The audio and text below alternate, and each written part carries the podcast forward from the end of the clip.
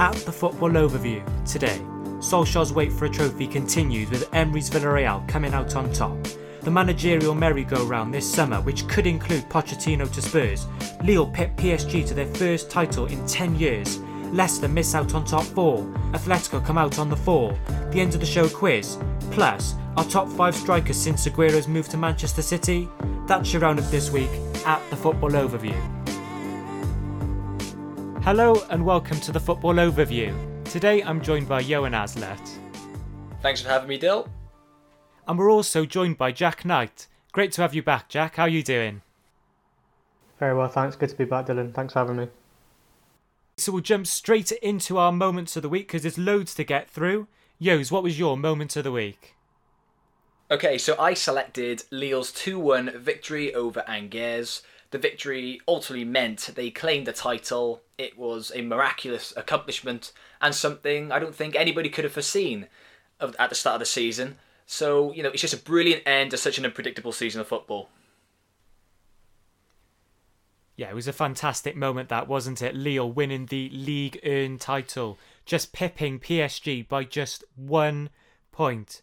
Jack, what was your Moment of the Week? So I'm going to go with not the game yesterday, because the game yesterday was a bit cagey and a bit tight, but the penalty shootout at the end of yesterday's Europa League final was one of the most incredible penalty shootouts I've ever watched in my life. Not even to get to the fact that the goalkeepers were the ones that decided the trophy, but the 20-odd penalties before that, most of them were some of the best penalties I've ever seen in one of the biggest circumstances that you can take a penalty in, and they were being slotted in left, right and centre like there was nobody's business. It was really incredible to watch. Even Villarreal's goalkeeper put it top bins. It was absolutely ridiculous. So that's my Moment of the Week. I really did enjoy watching that penalty shootout. Penalty shootouts are great when you're the neutral fan. Yeah, and it also helps when you're a Liverpool fan, doesn't it? And obviously Manchester United lose to Villarreal. But yeah, what a moment that was, that Europa League final yesterday. And we're actually going to start with that today. And Solskjaer, pre-match, said that a Europa League victory could be the stepping stone to a bright future. So how concerning is it for Man United that in their final match of the season, in Solskjaer's own words post-match, didn't turn up for what would have been their first trophy in 4 years? It makes me think, what more is there to turn up for? Man United have won trophies consistently over the last 20, 30 years, and it's a cup final. It just makes me think that Ole maybe can't deliver that rousing speech in the dressing room. He doesn't have that experience to know when to be tenacious in the dressing room to get his team going, and it just seemed like Man United couldn't work out how to break Villarreal down, and then when they realised that they were struggling to break them down, they sort of gave up and their heads dropped. And it just, because there are some really great players in that Man United team, don't get me wrong, but it just, the mentality that is instilled by your coach into your team, I feel like it might be lacking with Ole Gunnar Solskjaer. I agree with that, because there's been a bit of talk post-match in terms of some of the pundits saying that, and even Solskjaer said in his own words, we need 2 or 3 players to strengthen the starting 11, almost using that as an excuse for why they didn't beat Villarreal. However, Hughes, it's clear that United need new signings to compete with City, but as I just said then, losing to Villarreal, a team with a budget 5 times less than United, is that really a viable excuse for Solskjaer? Well, absolutely not. I just think Ole's just really trying to find any pretext just to mask the fact that he doesn't know how to strategically resolve the situation at Manchester United. And I think that's really where it is. I think he's clueless, I think you could argue. And that was on full display, obviously, last night. And, you know, we could say whatever we want, but for me, I think we really have to start scrutinising the fact that has there really been that much development taking effect for the majority of that starting team for Manchester United? I'm not too sure there is, if you were to exclude Bruno Fernandes and Rashford from the equation. And so for me, now entering the new season, I really do believe the board really have to start re-evaluating the position on Solskjaer if they want to obviously compete with Man City and do things progressively in Europe. So that's really what it comes down to. You say that he's clueless though, Yos, and obviously I'll put this to you, Jack, but this is a manager who just 18 months ago was close to getting the sack, And he just managed to get Champions League football at the end of last season. There's been improvement in the Premier League this season, finishing second to just Manchester City. So is that a little bit unfair, Johan, saying that Solskjaer's clueless? I would say he has a decent backroom staff, and he has a little bit of manager experience, and he was a football player. So he has a little bit of tactical awareness. Whether it's at a world-class level to manage Man United, I don't know. And I'm going to stem it back to the mentality. He's only managed, before this, Cardiff and Molde in Norway. Yeah. Where in those two clubs, no disrespect to Cardiff, do you develop that tenacious mentality of winning big trophies continually? And you always see on the news, it'll be like breaking news, Sir Alex Ferguson goes back to the dressing room to talk to the players. It's like, why can't you do that? Where is your rousing team talk to get your team going? Because it seems to be lacking in these massive moments. Incredibly for me was that into extra time, Solskjaer still didn't make a sub, and he left it until the 99th minute. And with such a condensed schedule because of COVID and all these irregularities this season, anybody who watched that game in extra time could see that Man United were just completely fatigued. And Villarreal, they made their subs earlier, didn't they? And in the end, into the second half of extra time, they'd already made their 5 subs. United still had just made 1. So Villarreal, they looked really dangerous, didn't they? They were on top of Man United. Well, I think it really goes back to what I've really kind of thought all this season, and perhaps even before that when he was actually introduced, the fact that I don't really think he's capable in philosophically adapting to a situation, obviously when things don't go as thought. And for me, that is one of the reasons, or at least contributing reasons, for why I don't really see him as a viable long-term solution for Manchester United. I don't believe he's really capable in utilising the abilities of their best players to make them go further and claim some of those domestic titles. So what we saw on display yesterday wasn't all that shocking to me. It was underwhelming, but something that was to be expected. And I think, to some extent, even though I'm not a Manchester United fan, I'm glad the fact they did lose, because I think it really just accentuates the flaws with Solskjaer and Manchester United, to just how average he really is intellectually, in terms of how he actually approaches different teams. So perhaps it's a blessing in disguise, to be honest with you. Well, I think it's really interesting because they did have good players on the bench. Donny van de Beek dropped a man-of-the-match performance versus Wolves just a couple of days before and didn't get a sniff in. So is the question of we need to bring in 2 or 3 really good players even up to Ole? It was quite clear that Ed Woodward was in charge of the transfers and the signings. How much say does Ole get in these transfers? Because it's quite clear that he wants absolutely nothing to do with Donny van de Beek, who was lighting the world on fire at Ajax. So let's say Ole does stay and he's like, they get 2 or 3 players in. It kind of reminds me of the Mourinho at Chelsea, where they just give him players and Mourinho be like, well, I'm not going to play them because they don't suit me and I don't want them. So even if they do bring in a new manager and bring in new players, are they going to be players that the new manager wants? It seems like Man U from the top down needs big reshuffling to get to back to where they were, because it's just going to be very difficult without someone as special as Sir Alex Ferguson as your manager. So just to be clear, guys, one word answer: would you sack Solskjaer this summer? Absolutely. So you'd sack him, Yos. What do you think, Jack? I'm going to say no, because I'm a Liverpool fan. No. All right. Well, that's fair. No, yeah, okay, I can understand that. No, as a neutral, I would say... I know it's not one word. I don't think finishing second this year is a very big accomplishment, to be honest, in the league. Mm. You've had, in regards to the top 6, you've had Liverpool's horrendous injury run. You've had chop and change of managers. I don't think it's that impressive. So I'm going to say, along with losing this, I'm going to say, yeah, sacked. Yeah, I'm really torn on this because I agree with what you're saying in terms of his tactical naivety. To lose against Villarreal yesterday is just shocking, isn't it? To a team with a budget 5 times less. But there has been enough improvement for me that Solskjaer deserves another year, because there has been improvement season on season. But then next season, then again, but how have you reached that conclusion, though? We keep speaking about the fact that they arguably have progressed. And of course, if you just take a look at the table for what it is, black and white, maybe you'd have some form of a valid point. But as I think Jack mentioned just briefly then, the fact that they finished second, they've only elevated their status in the league simply because of the lack of competition. I don't really think it's been as a result of Solskjaer contributing to that club, making them that much better. I just think they've been fortunate enough to have the likes of Liverpool somewhat regressing from the previous year and Chelsea only discovering form since January.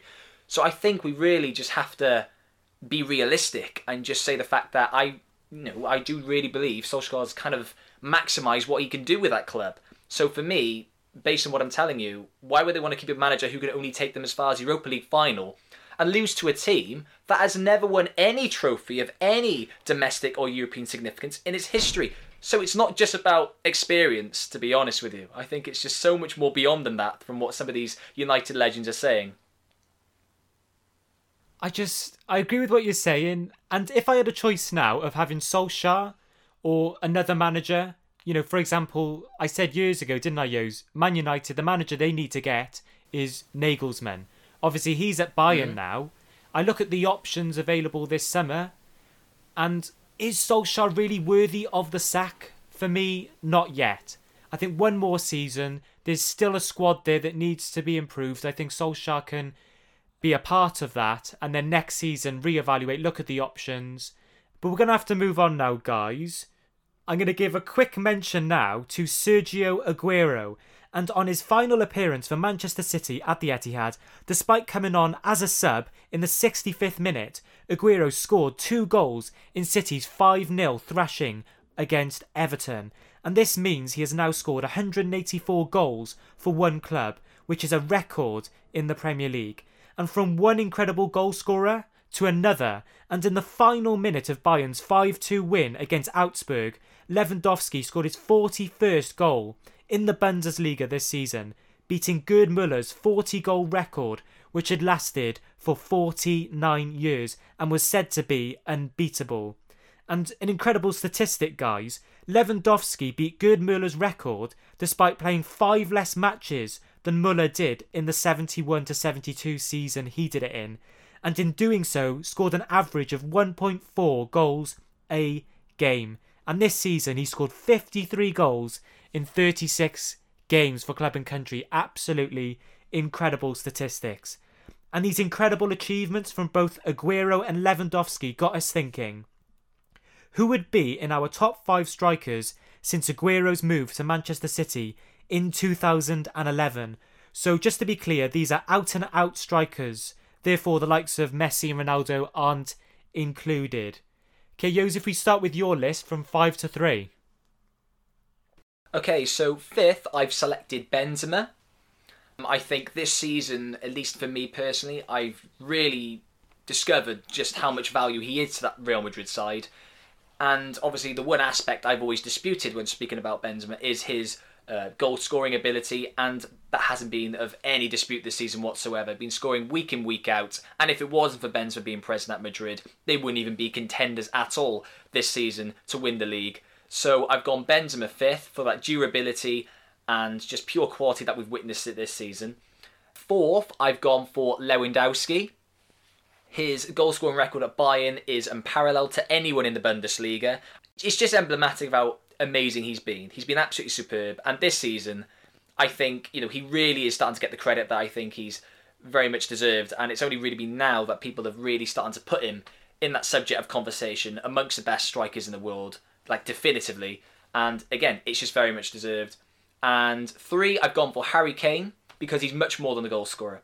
As we saw from the start of the season till Christmas, he's very much developed upon his hold-up play. He's not just a goal scorer, he's great intellectually. He utilised the best out of Son, and he's a player that has exceeded my expectations of him. He's scored more than 20 goals, I think, for the last 4 or 5 seasons. And, you know, without Harry Kane, Tottenham would have faded out, I think, perhaps 2 years ago, if we'd been really blunt.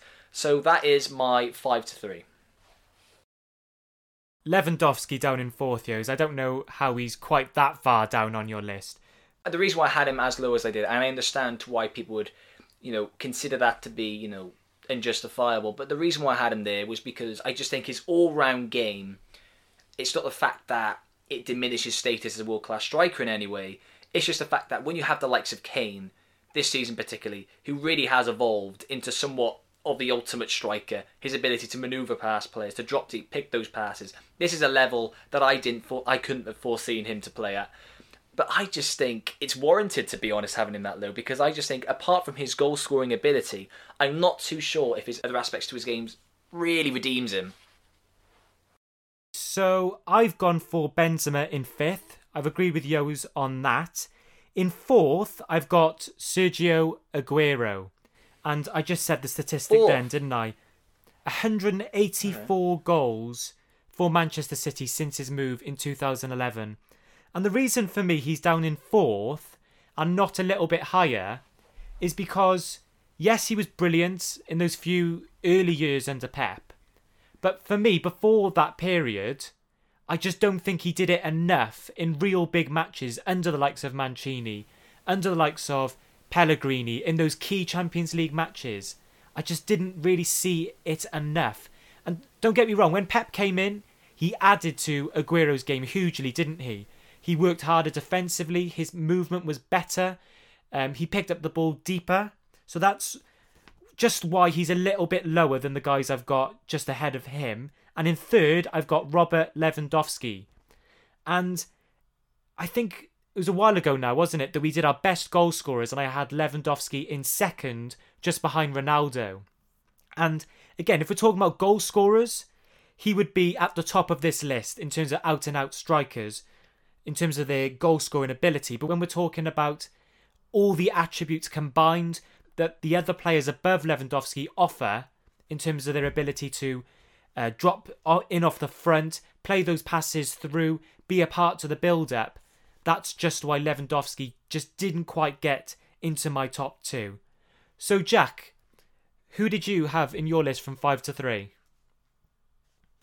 So most of what you guys have said that I'm going to pretty much echo. In number 5, I've got Benzema. As we say, he's been consistently brilliant for the last decade, scoring many goals every single season, and on top of that, winning a serious amount of trophies and being not just being carried along by his team. He's involved. He's the reason, along with Ronaldo, etc., that they've won 3 Champions Leagues, and not even before. I don't even know how many they've won in the last 10 years. It's ridiculous, along with all the other trophies and accolades to come with it.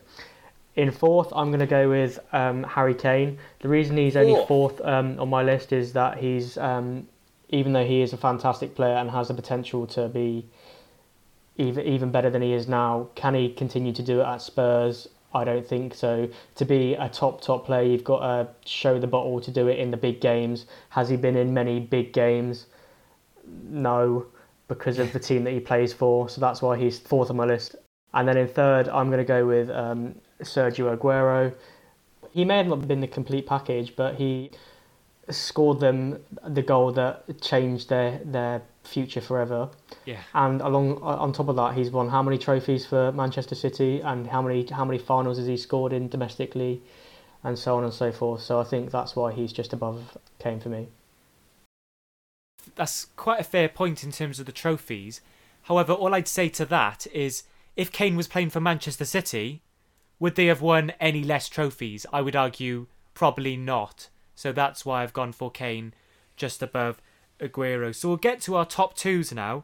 Yos, who's in your top 2 best out-and-out strikers? Okay, so second, I actually went for Sergio Aguero. And to be honest, as second, Yos? He is my second indeed. I think I actually disagree with your assessment on him. One thing I will concede, however, obviously the last few years under Pep, he really has gone to a new level beyond which I think his own expectations. But he still was brilliant. He still was class. He still had unparalleled ability for a long period of time in terms of Premier League strikers. And, you know, the numbers don't lie. I think, how many Premier League goals has he got now? We're nearing, I think it's about 170, near to 180 Premier League goals. He has been consistently... 184 goals, isn't it? 184. He's been consistently a world-class striker.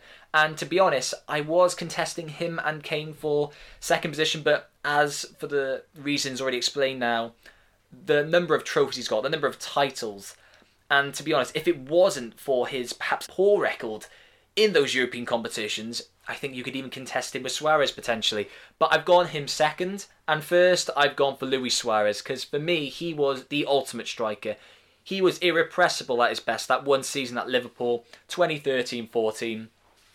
I mean, he was just, you couldn't hinder him. He was a player of the utmost ability, something I don't think the Premier League's seen in a Premier League season. That degree of class, the ability to finish from all angles, there was no limitation to his game whatsoever. And I think he had that ability to adapt and emulate that league season performance at Barcelona to an extent. So for me, I think it is just definitive Suarez, just for just having that unique ability to change a game completely on his own, as we witnessed with Liverpool. It's just such a unique talent and something I don't think the Premier League's seen.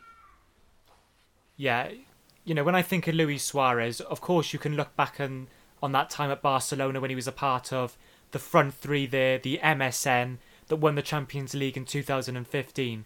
But for me, when Luis Suarez was at his real best, it was during that season, that title push under Brendan Rodgers, where the whole team was just built around this pure genius of a footballer, Luis Suarez. So that's why I've got him top of my list.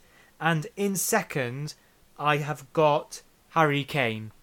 And I know that, again, you guys have got him lower. And Yos, I agree with the trophies. But for me, Harry Kane, if he's playing for Manchester City now, or if he was playing for them a few years, they're a better team than they are under Aguero. Would you say that this season alone, though, has manipulated your answer? If it wasn't for this season in which he's made those adaptations to his game, dropping deep, seeking those balls through to Son. You say that, though, Yos. Harry Kane has scored 165 goals. He's only 95 behind the record. Sergio Aguero's only scored 19 goals more than Kane. Kane's playing in a worse team, and obviously Aguero was on the scene 3 or 4 years before Kane. Take a look at that Man City team they've had through the years. They've had Dzeko, they had Balotelli, players who are on this cusp of scoring 20 goals a season anyway. So it's kind of like arguing the fact that why Suarez wasn't scoring as many goals for Barcelona when they had Messi and Neymar. You know, you have to be a bit realistic. The fact they had other players who could overly compensate for those goals. So yes, I agree with you. If you're talking specifically about goal scoring, you could contest that. But generally speaking, the talent, just the pure ability of Aguero, I just think is that much beyond Kane. I think this season he has gone beyond to a new level, as mentioned earlier. But over the course, since 2011, as mentioned, for me, it is indisputable. I do generally think he's a better striker. So, Jack, who did you have in your top two best out-and-out strikers? So I've gone for number two, Robert Lewandowski. He is absolutely incredible. Every time I watch him, he does something that amazes me. I think he's kind of underrated as well. The way he can bring the ball and use his natural skill set, as well as his link-up play, I think is actually pretty underrated and is something that's slept on by quite a lot of the footballing world. And in number one there, I've obviously gone for Luis Suarez. I think he's potentially the best striker, out-and-out striker to ever live. He is absolutely incredible. He's done it in two different leagues, for two different teams in La Liga. He is just, I don't have enough superlatives to say about him. Obviously that season when he was at Liverpool, that 2013-14 title push, he was the reason that we were competing for that league. The team around him was nowhere near league winning quality. And his as mentioned earlier, where he could finish from literally anywhere on the football field. He could create space. He could bring the ball down if it came over his shoulder. He could shoot from 40 yards. He could take it around four players. It was absolutely ridiculous. I think he probably scored every type of goal you could ever score in a single season. It was absolutely crazy. He was scoring headers from the 18-yard box. Like what more can you want from a striker? The absolutely incredible player. Do you mind if I just say one thing? Because you placed Lewandowski ahead of Kane. But in terms of an all-round striker, do you really think Lewandowski, bringing all aspects to his game, do you really think he is a superior striker to Kane? Bringing everything into perspective. Is it not the same argument as Aguero, though, Yos? No, but I think he's more than a goal scorer, Dill. Only in the past few years. As I said, Pep joined in 2016... Aguero didn't really play too much in that first season. There was talk about him leaving at the end of that season. You are right. Obviously, there was that 1 year to which, obviously, they were considering him to let go. I think it was the first season, Guardiola, or the second season? You think he was there? But and understandably so. You know, he is of age now where he's not as vibrant. He is not as mobile to facilitate that attacking development. But he proved him wrong. He became such an integral part of that team. And you keep saying the fact that this is such a recent thing. You know, the fact that he's managed to elevate his standard as a out-and-out striker. But you take a look at Kane, I would say, if you exclude this season, I think most people, you know, in football would say definitively Aguero's a better striker. It's only really been the last few months in which he's had that ability to drop and obviously utilise the strengths of Son as well as himself. He scored more goals than Aguero in a shorter period, so he's a better goal scorer in that aspect in terms of his Premier League statistics. And as you've just said, this season he's been dropping in off the front. If he goes to Manchester City next season, they're a much better team than with Aguero, even at his prime, surely. I'm just saying the fact that it's kind of obvious for why that is the case, because if Kane doesn't score for Tottenham, they have absolutely nobody else. And you take a look at Man City, they had Dzeko, Balotelli over the years, they had Yaya Toure, they had other players, Sterling, who could provide that. So I'm agreeing with you, it does show how great he's been, Kane, over a period of time. But it doesn't diminish Aguero in any way because, you know, it's not his fault that he's had the luxury of playing amongst world-class players over the years. Yeah, I know what you're saying. There are small margins, aren't there, between these five players. At the end of the day, absolutely. They're the best out-and-out strikers, aren't they? The top five of this past 10 years, so it's not a bad achievement whatsoever. So I'm just going to give a quick mention now to the Serie A Champions League race. And despite Pirlo leaving Ronaldo on the bench for their final match of the season in their crunch clash against Cagliari, they came out on top in a 4-1 win, with Morata scoring a brace, meaning Juventus had done all they could to secure Champions League. However, they still needed one of AC Milan or Napoli to slip up.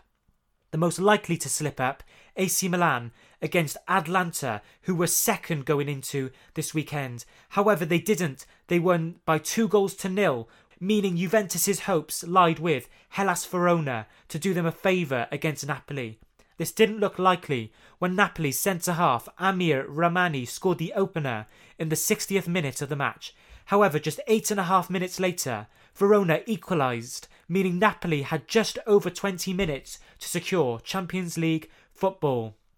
And despite Andrea Petagna's glancing header with the final touch of the match being centimetres from Napoli joy, it was Juventus who scraped into the Champions League next season. And following that disappointment for Napoli, Gattuso, he has now left Napoli following the conclusion of his contract there. And although Juventus secured Champions League, Andrea Pirlo is set to be sacked, and their ex-manager Allegri will replace Pirlo, despite only being sacked himself just under 2 years ago. To the managerial merry-go-round that is about to take place this summer, and in the last few days it's been announced that Zinedine Zidane will step down from Real Madrid for the second time, and Antonio Conte will leave Serie A champions Inter Milan due to the financial situation at the club, meaning that Inter need to raise £70 million through selling players this summer. However, most incredibly perhaps, it's now been widely reported that Pochettino is in line to return to Spurs. So although PSG missed out on winning Ligue 1, with Pochettino spending just 6 months at the club, were you surprised that this is an actual possibility for him to return to Spurs, who only sacked him 18 months ago? 100%. I still struggle to believe that it's actually a thing. Yeah. Both from Levy thinking it's a good idea to Pochettino actually wanting to go back. I think it's all a bit. It feels like it's, if, from Daniel Levy's perspective, it feels a bit emotional. It feels like feel like rubbish. Want him back, kind of. Want how we played back and that kind of thing. Whereas is it going to be sustainable in the future? Where he, how long was he at Spurs? Was it like 5 years? Yeah, 5.5 years, I think. Yeah, so. something like that. Wasn't it? And he did really well to get them to that position. But what is going to change? If anything, it's going to get worse with the amount of money they're able to spend. They've just spent shed loads on that stadium. to top off the fact that we've been through a global pandemic, so there's hardly any revenue coming into the club. So what is going to be different this time for Pochettino to be more successful than he was last time? So Yos, would this work reappointing Pochettino despite being sacked, as I said, just 18 months ago? Or is this possibly a tactic from Daniel Levy? In desperation, he's had so much criticism from the fans. Obviously, Pochettino's reputation from his first spell. Do you think that's what's led to Levy reappointing Pochettino? Well, if this is an attempt to rehabilitate his image, especially after the European Super League calamity that it was, I don't really think he's going to be doing himself too many favours. Obviously, you take a look at why he was sacked in the first place. The form, the regressive form that was underway since that Champions League final in 2019. They were half the team they were originally. And so for me, it's incredibly perplexing to understand why they don't want to introduce a manager who clearly lost the dressing room, who for whatever reason lost the respect of his players.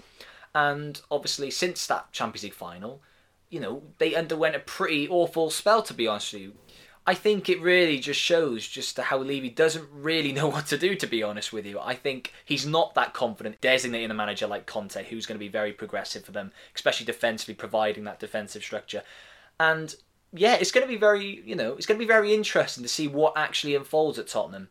But you know, I'm still sceptical to whether he will, for the reasons I've explained. He lost the dressing room, and for me, it just wouldn't be logical to reintroduce a manager who clearly lost that element of respect that is ever so needed for a manager. So I'm not too confident in him returning anytime soon. Would you say it's that they lost the dressing room, or just the cycle of what he was trying to do inevitably just had to come to an end? Because what more can he do without the backing of money and progression? Because I think he's great. I think all the players really greatly respect him. I just feel like it might have just been too much to be able to get out of what he was given. I think perhaps you are making a fair point. The fact that with the team he had, with the limited funds, you know, getting to the Champions League final, such a monumental achievement in itself.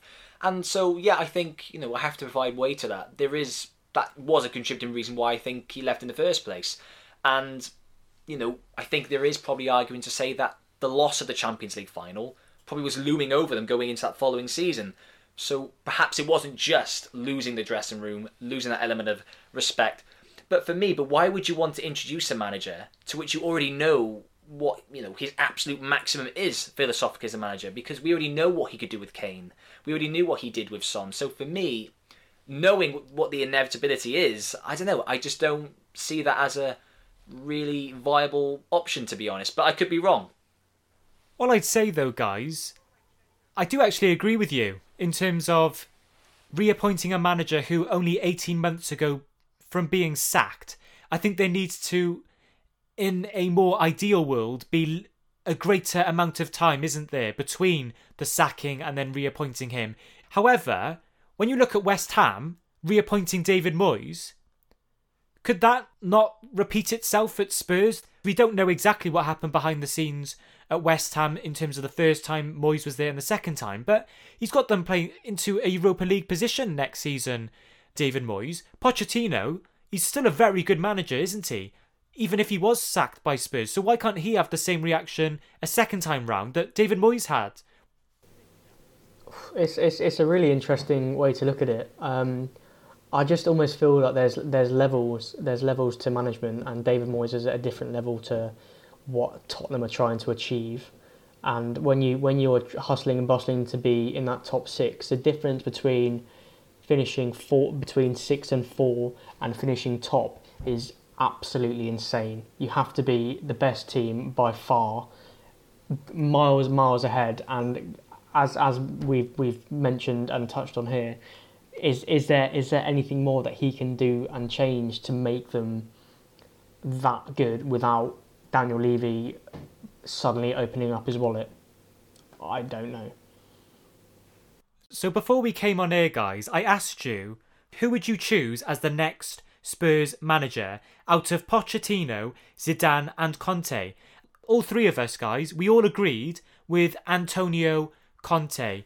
The job he's done there at Inter Milan, the fact is able to bring this winning mentality at a club. We talked about Solskjaer earlier. not being able to bring that winning mentality to Manchester United. But Conte's proven. He's done it at Juventus. He's done it at Chelsea. He's done it at Inter Milan. But is Conte really going to move to Spurs? They haven't got a great bank balance, haven't they? They're spending so much money out on the stadium. Can you see Conte really moving to Spurs, Yos? Well, you say the fact that, you know, you kind of say that condescendingly about a team like Tottenham, the fact that why would he want to go to a team of that status? But I think the likes of Conte could really see this as an area of opportunity, the fact that they are in a status of disarray right now with Harry Kane on the verge of leaving. He may see this as an opportunity to move a pretty big club into a Champions League contender, perhaps. I'm not too sure. But if you want to ask me why I believe Conte is the best option, you know, I think he warrants the job. Pure and simple. He is established, since obviously with the success he's had at Inter Milan. I think his sacking at Chelsea was unjust. And one thing we have witnessed now, especially at Inter Milan, is his ability to really sign the correct players that befits his system, something that has been disputed in the past. And more importantly perhaps than that, he would provide that defensive structure that has been missing, obviously, at Tottenham this season. And generally, I think, for the reasons I've already said, he will, he's going to provide that progressive philosophy offensively. There is a plan in place, something I don't think we've witnessed too much at Tottenham. So for me, in terms of someone who is actually a realistic contender, he is probably your best option. I'm just not too sure if Conte is going to move to Spurs. As I just said then, the amount of money Spurs are going to have to pay year upon year on that stadium. You know, the reason he left Inter Milan was because they had to sell players.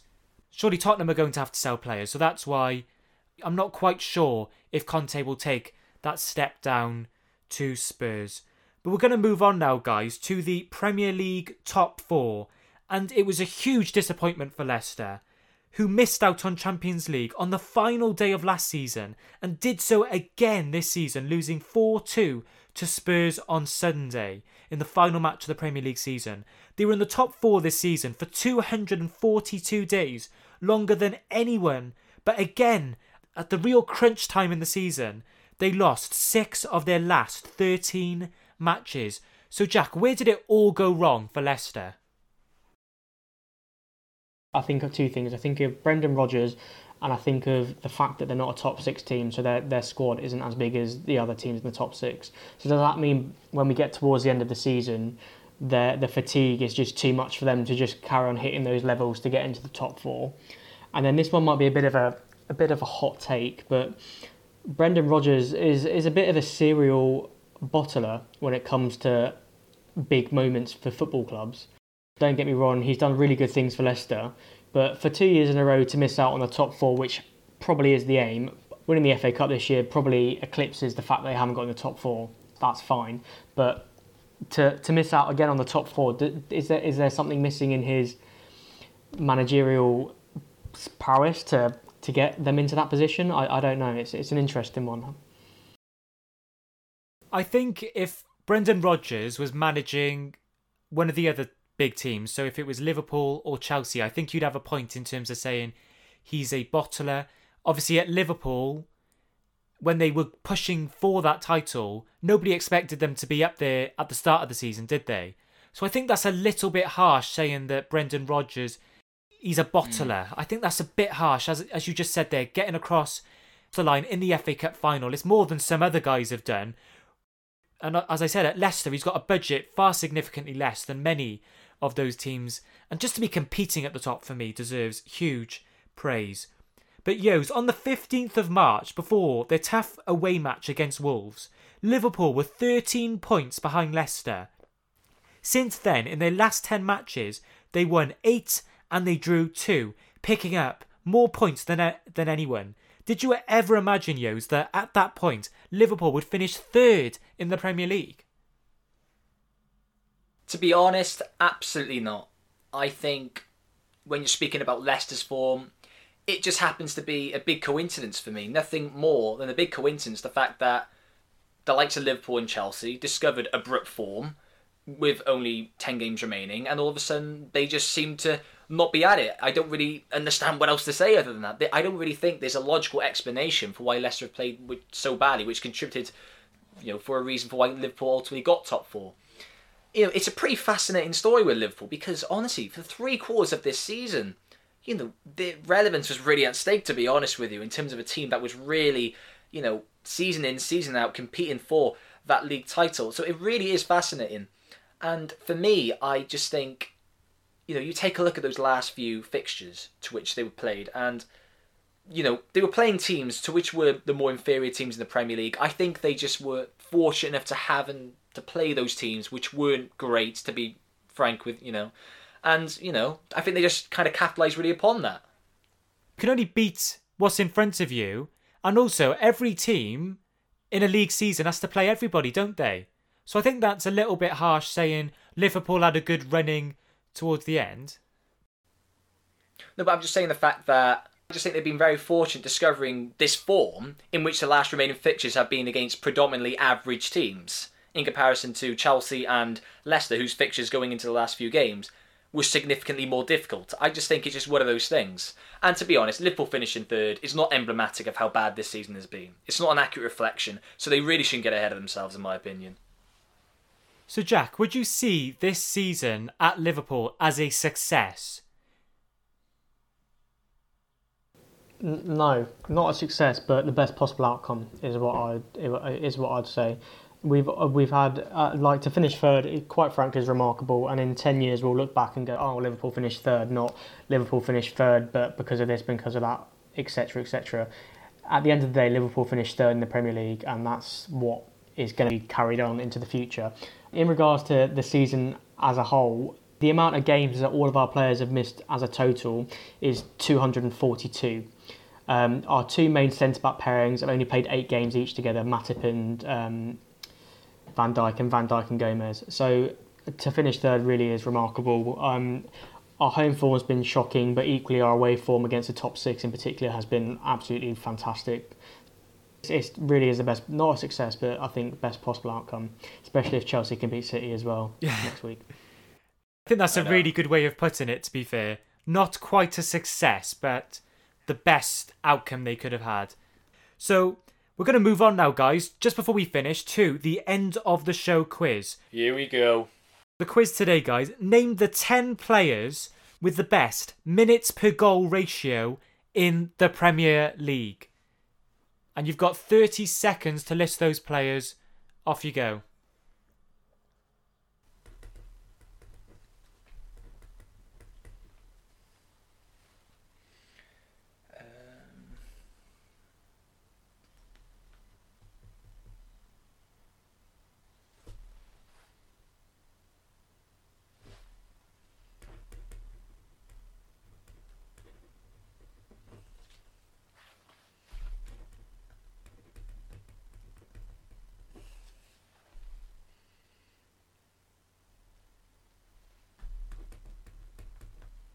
Okay, so 5, 4, 3, 2, 1, and pens down, guys. I don't like the pressure there. I've definitely done terrible. Okay, Yos, we'll come to you first. Who are the 10 names you've got? Aguero. Yeah, so he's first on this list with a goal every 107.4 minutes. Incredible. Yeah, my approach to this, I was really trying to think of players who have not been there for a long period of time, who obviously had 1 or 2 brilliant seasons and managed to obviously have a pretty good goals to game ratio. I've gone for Luis Suarez. Luis Suarez is on this list in 6th with a goal every 138.8 minutes. He's only 6th. I thought he'd be a lot higher. Bear in mind he was only there for 3-4 years and was scoring 20 goals. All right. Thierry Henry. Yes, so he's 3rd on this list, a goal every 121.8 minutes. Van Nistelrooy. Van Nistelrooy is 4th, a goal every 128.8 minutes, just behind Thierry Henry. Harry Kane. Harry Kane, he's 2nd. Ooh. He's just in front of Henry. Who else have you got, Yos? Wayne Rooney. I took a bit of a gamble with this one. No, he's not on the list. Oh, James. All right. Damn. I had just to finish off anyway, I had Lukaku and Shearer as my last two. So Lukaku isn't on the list. However, Alan Shearer is 10th. He's just scraped it in with a goal every 146.9 minutes. Okay, so Jack, you've got 7 to beat. So I got Aguero, Kane, Suarez and Omri, and I did have Rooney as well, but obviously that was a bit of a long shot. So I've only got a couple more, and I think one of them's a definite one, and the other one's complete and utter panic, and I have no idea where I've put it. So I've gone with Mo Salah. Yes, he is on the list. Of course. He's 5th, just in front of Luis Suarez with a goal every 130.73 minutes. He's taking the dub here. I don't think I've this one's a panic. I put Sadio Mane. He's definitely not on there. I don't know why I said that. There's no Sadio Mane on this list. So I got 5. Yeah, 5 was not a bad effort. Bearing in mind we only had 30 seconds. Any other quick ideas, guys, before I give you the list? Gosh, I'm trying to think. Ronaldo? No. Someone like I was gonna say someone like Robbie Fowler, but he's been in the Premier League for quite a while. And I know he played for like Man City after, I think, and didn't really replicate the same form, so I doubt he'd be in it. Okay, so I'll go through the list now, guys. So, in first, Sergio Aguero. Second, Harry Kane. Third, Thierry Henry. Fourth, Ruud van Nistelrooy. Fifth, Mo Salah. Sixth, Luis Suarez. We've got all those guys so far. In seventh, Robin van Persie, with a goal every 139.7 minutes. Okay, in 8th, another player you haven't got, Edin Dzeko, with a goal every 141.6 minutes. You mentioned him a few times on the podcast today, Yos, haven't you? I was literally thinking about him. I know, I just... whatever. And then the final one you haven't got, in 9th place, Diego Costa, with a goal every 145.19 minutes. And as I said, Alan Shearer there in 10th place. Do you know what's even more frustrating? I literally thought of every single one of those players I didn't put in. Every single one. I swear you not. I promise. I promise you. I said Jacko. But we're going to move on now, guys, to the final match of the Ligue 1 title race. And in Lille's final match of the season, they knew a win would guarantee they were Ligue 1 champions. And despite PSG's 2-0 win against Brest, thanks to goals from Jonathan David and Burak Yilmaz from the penalty spot, Lille beat Angers by 2-1, a win that was never really in doubt, despite Angers scoring a late consolation goal in the dying seconds of this match. And even more impressive, guys, for a side who have sold players in recent seasons, Lille, with Mbappe moving to Arsenal for £72 million in 2019, and his replacement, Osimhen, moving to Napoli last summer for £70 million. It's an incredible achievement, isn't it? With Mike Maignan superb in goals, the ever-reliable Jose Font, I never thought I'd say that name again, winning a Ligue 1 title, and Sven Botman at centre-half. They've been so reliable at the back there. Soumare, who's just about to move to Leicester, it seems, alongside Andre, their captain, dictating games in midfield, and of course, Jonathan David and Burak Yilmaz at the top. And Burak Yilmaz, guys, he's never played outside of Turkey in Europe until his move as a free agent to Lille at the age of 35, and he's been leading the line, scoring key goals, including that one against Angers on the weekend. So, Yos, how impressive an achievement is this from Lille to just pip a team of PSG possessing the likes of Mbappe and Neymar to the Ligue 1 title? Well, absolutely. There's no way in mitigating it other than just saying it's a phenomenal achievement. They were competing directly with PSG for the title over the course of this season, and they managed to beat them with their world-class players. So there's no way in diminishing this. Nobody could have foreseen this, especially, as you're mentioning, the real catalyst was Yilmaz. I think, obviously, when he was introduced into that squad, come January, scoring between, 15 and 20 goals, he really has, I think, made the difference for them. And it's just kind of an amazing story, the fact that you go back 10 years ago, going from one of the most craved strikers in Europe to then in quick succession fading out in the way he did. And I'm not even sure from then, I didn't even know who he played for, to be honest with you. So, you know, it is a great story of redemption for Yilmaz, and he's just been absolutely phenomenal. There's no other way in saying it. And do I really think they're going to manage to replicate this season? I mean, who knows? I doubt it, because I think PSG will most probably strengthen this squad. But this season shows, you know, the unpredictability of football. You can't really definitively say anything, so no way in going about it. It's been brilliant for Lille, and let's just hope they manage to do something similar next season. Yeah, it's unlikely that Lille will manage to repeat this next season due to their manager, Christophe Galtier. He's about to leave Lille, despite taking them to the Ligue 1 title. And I totally agree with you there, Yos. Yilmaz, what an achievement that is, to be in the top three players in Ligue 1 this season, alongside Neymar and Mbappe in terms of the top three players award in France. That is an incredible achievement for a 35-year-old who'd never played outside of Turkey in Europe. What an achievement. And in the final match of the La Liga title race, in Atletico's final match of the season, they knew a win against Real Valladolid would guarantee they were champions. And despite Oscar Plano's early strike for Valladolid, Atletico came out in fine form in the second half, with Angel Correa's equaliser in the 57th minute, and then Luis Suarez, he scored the winning goal in the 67th minute, which secured Atletico the La Liga title, their first in 7 years. Despite Real Madrid's two late strikes in their 2-1 win against Villarreal, more incredibly perhaps, with the exclusion of Sergio Ramos, no Real Madrid player was included in Luis Enrique's Spanish squad, the first time in their history for a major tournament. A Real Madrid player who was selected, though, is Karim Benzema, who is back in the France national team for the first time since 2015. And the thought of a French attack spearheaded by Benzema, Mbappe and Griezmann will surely be sending shivers down the spine of any defender at this summer's Euros.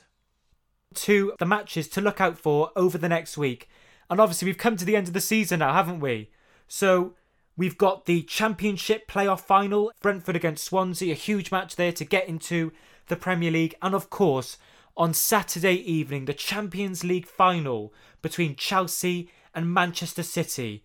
Just very quickly, name the team. Who's winning this Champions League final? Start with Jack. I'll go with my head instead of my heart. Manchester City. Okay. Yos, are you going to go with your head over your heart? Have you ever done that in your life, Yos? Vice versa. I'm going... You know, no, sure. All right. I'm going to... The thing is, for me, it's not a matter of the better team winning. So I'm going to go Chelsea simply because I think the way they're going to approach the game won't be in City's best interests. So I really think we have a good chance of winning because of that. The fact we minimise that space in the half space in behind the midfield. So I'm going to go with Chelsea. You know, I say that, you know, with a bit of a prayer, to be honest. But, you know, I'm going to go with Chelsea still. I'm really torn on this one. I'm not going to lie.